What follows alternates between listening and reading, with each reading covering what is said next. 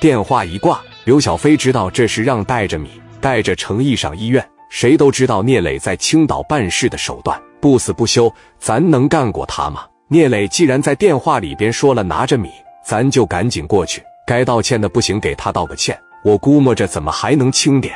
要是把他惹急了，那后果就不堪设想了。这综合一寻思，操他不能打死我！这混江湖走社会的挨打不也挺正常的？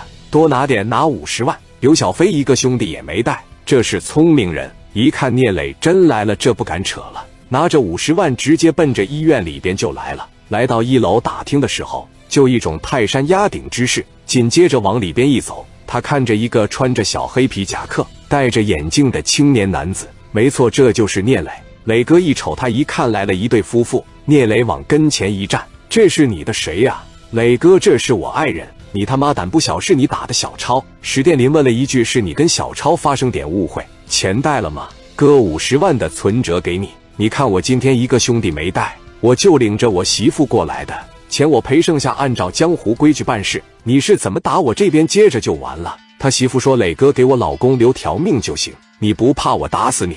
我这真要是挺不住的情况下，打死就打死了。希望磊哥能手下留情，饶我一命。你等会。”磊哥当时给这些兄弟们一把拉开，五十万的存折，磊哥在手里边拿着，往刘超枕头底下一塞：“超，这里边有五十万，这个钱是给你的。你看那赵三他答不答应？”这三十万都得他来出，你替他办事，他给你拿米，这是应该。刘小飞来了，就跟他媳妇俩人来了，说吧，怎么收拾他？刘超说道：“他说那两句话我也听着了，态度啥的还挺好。我要考虑我自己，我也给小波也打了，小波伤的不比我轻。我这人吧，跟飞哥一样，我不想当什么老大，我也不想当什么大哥。刘小飞压着我点就压着我点，我能领着我的兄弟们混口饭吃就得了。”哥，你听我的教育教育得了。聂磊一听行，教育教育得了，把砍刀拿来。蒋元、卢建强、史殿林、刘一人号五个人，每个人手里边拿着大砍刀，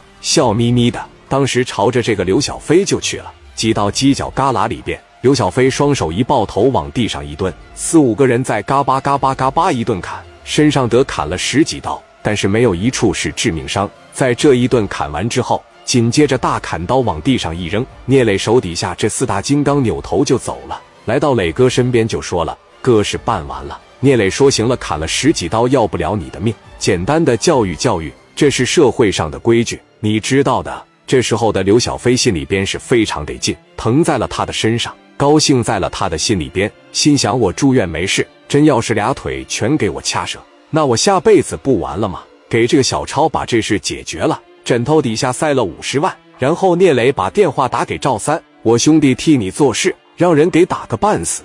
这三十万我要回来了，又额外多要了二十万。这个钱给我兄弟刘超没毛病吧？这个事就这么地吧。打你那人呢？现在让我砍个乱七八糟，在医院里面住院呢，这么整行吗？”赵三一听行啊，我找兄弟给你送回东北，咱这事就这样了。等小贤再来电话的时候。赵三在电话里说：“磊哥给我把事办得成漂亮了，我这心里边得静了。”赵三这边回到东北，小贤跟磊哥简单的通了一个电话，说：“谢谢你了，有时间过来玩。”